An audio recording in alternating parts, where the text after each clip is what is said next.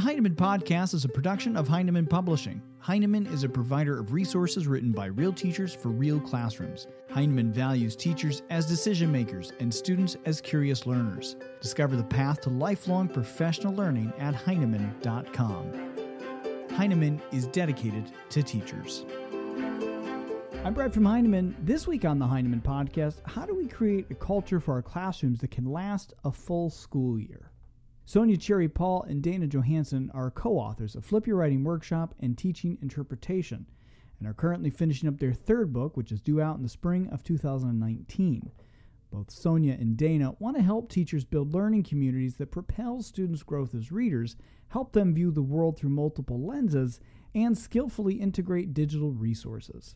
I started our conversation by asking Sonja about how to set the tone for the school year. We're at the beginning of the school year. We're in a place where we're starting to think about the whole year. How do we create a tone or culture that will last the full school year and not just the first few weeks of school? I think teachers can really consider how they can establish a positive and productive tone throughout the year in a couple of different ways. One way is through their choices for read alouds. And I think Dana and I have always tried to make deliberate choices around our read alouds, especially as we get to know our students. And so some of those choices are to really help create that culture you were mentioning. Mm-hmm. And I'm thinking of one text, Each Kindness by Jacqueline Woodson, mm-hmm. is a great text mm-hmm. that really helps students think about what sort of space are we creating together in this classroom? How do we want to treat one another? And another text is a new one by Jacqueline Woodson, actually, Harbor Me is another great text to use specifically with middle school students to create that tone that we want to stretch across the entire school year. And I think digital texts are another choice that teachers can think about, and we certainly love using them. One of my favorites is called Girls First Ski Jump. Yep.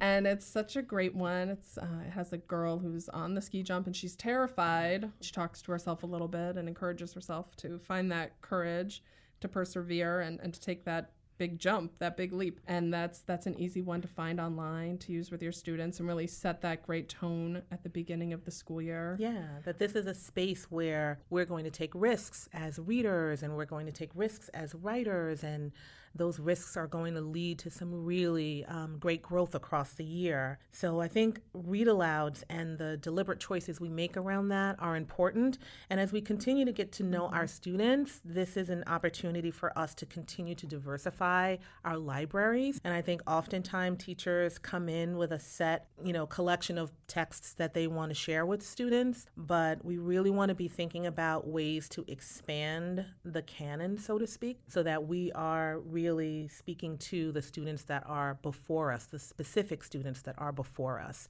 and their diverse needs and their unique interests in the classroom. Sonja, tell me a little bit about what digital readers' notebooks are.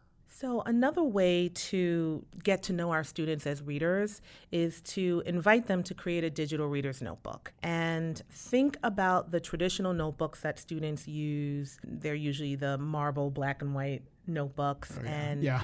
or some teachers yeah. give kids a handout with a you know author a genre title date and they create a log mm-hmm. that they then keep in a binder and can flip to when they want to see what their students are reading but um, when we invite students to create a digital reader's notebook, they get to engage with platforms like Padlet, or they could even use a Google Doc. And what they're doing is basically creating a wall that scrolls across the entire school year of the text that they're reading. And these are texts that they have read outside of the classroom, mm-hmm. that they're reading in the classroom. And the kids can do really cool things with this, such as bring in a cover of the book instead of typing out the title and the author's name. They can include the date that they read it and finished it. They can you know, do the typical things that teachers might ask students to do in their readers' notebooks. They can do on a digital reader in their digital readers notebooks, such as write a post about a character or a theme or symbolism. And what happens over the year is that teachers really get to see their students' reading identities develop. They'll get to see their students taking risks mm-hmm. and reading longer books or different genres than they started reading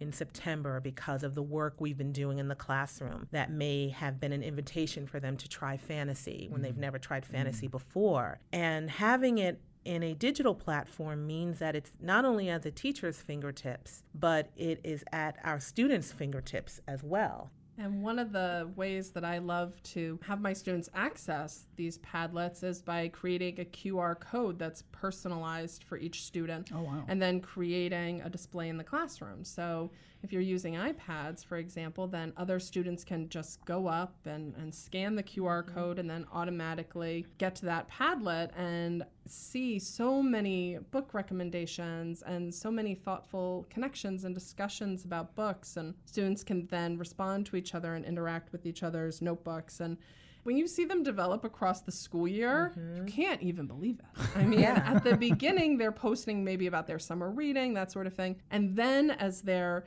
learning strategies for writing about books and talking about books with their peers, you'll mm-hmm. see their mm-hmm. entries expand. You'll mm-hmm. see them mm-hmm. become really creative, um, take shelfies, you know, when they're holding up the book, and it's, yeah. it's just great. So by the end of the school year, they have just this huge, huge um, reader's notebook with all of their thoughts, and they can see really, you know, how much they've grown as readers. And then we can conference with students and and work with them to help them see some patterns in mm-hmm. their own digital readers notebooks, such as, oh, you really enjoy reading about strong female characters, or social justice issues is mm-hmm. something that's really important to you. I I can tell by looking across your wall because you've read, you know, The Crazy Man by Pamela Porter, and you've read March, and you've read read all of these books. So that means that this is something that's important to you. And then as teachers, we get to make really great specific recommendations for books as we get to know our students in that way.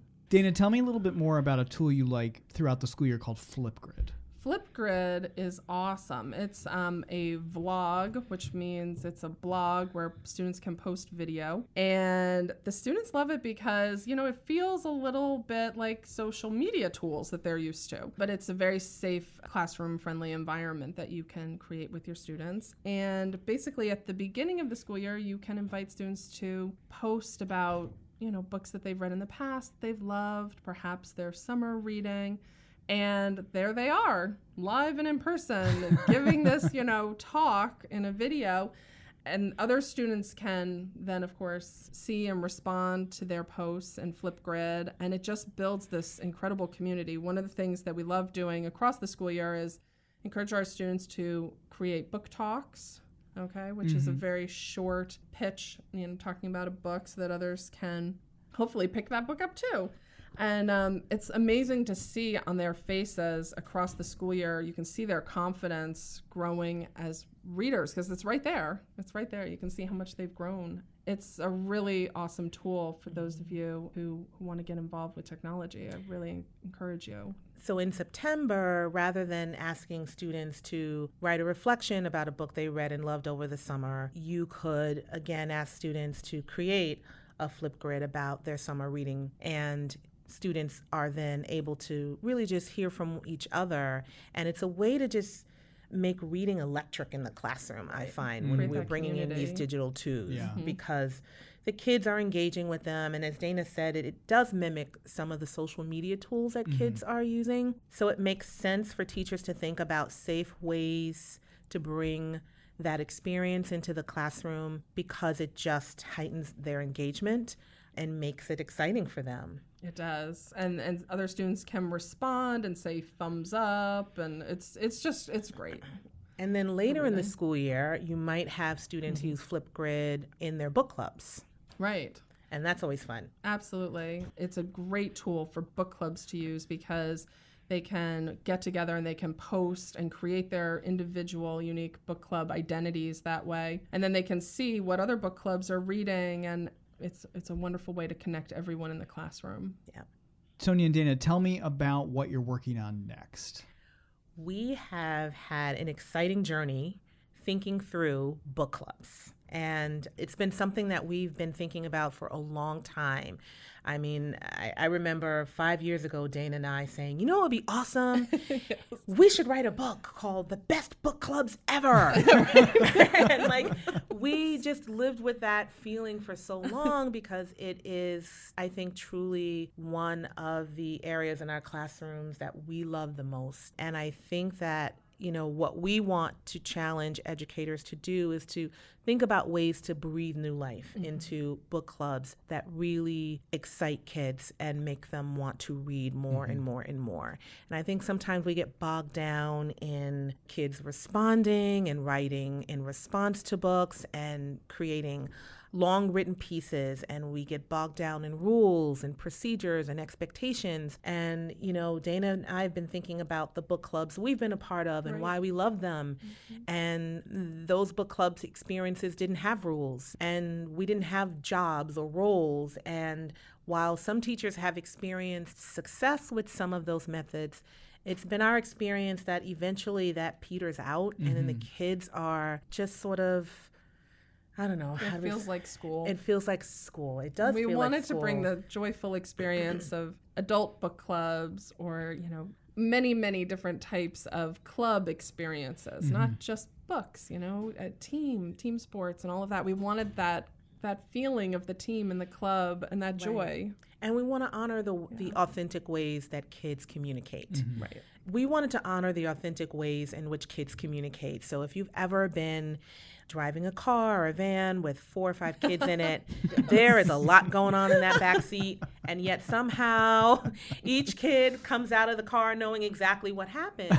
Yeah, and I think that's kind of what our classrooms are right. like. You know, we mm. have, I think, a different sort of understanding about kids and the ways in which they operate than mm-hmm. maybe we've been thinking about in the past. And it is a bit chaotic and it is a bit noisy. And I think we want teachers to sort of lean into that and not be afraid that learning isn't happening mm-hmm. because you might have one student who is on a blog during a club meeting and two kids are thumbing through a book and another kid is maybe writing something on a post it and from the outside looking in, it might look like, okay, they're not all looking at each other. Mm-hmm. They're not all listening, you know, to the one speaker at mm-hmm. a time. But if we're really being honest, that's just not how kids function. Right. Yeah. And if we want book clubs to be the space where kids get excited about reading and they want the book club to last even outside of the classroom experience, then we have to loosen the reins mm-hmm. and just sort of, you know, rethink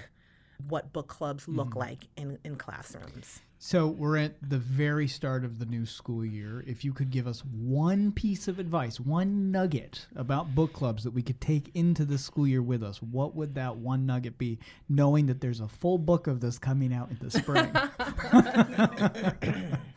I think probably the one nugget would be the importance of ownership and choice. Mm.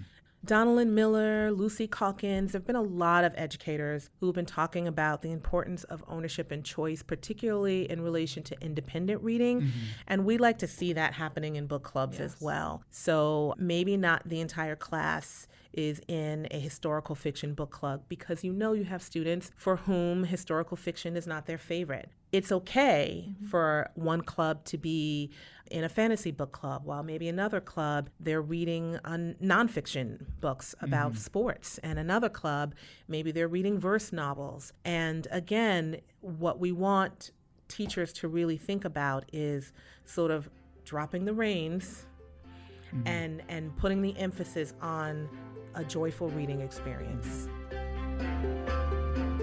My thanks to Sonja and Dana for their time today. We're excited to share more about Sonja and Dana's newest book in the coming months. Be sure to follow us on Facebook, Twitter, and Instagram to learn more.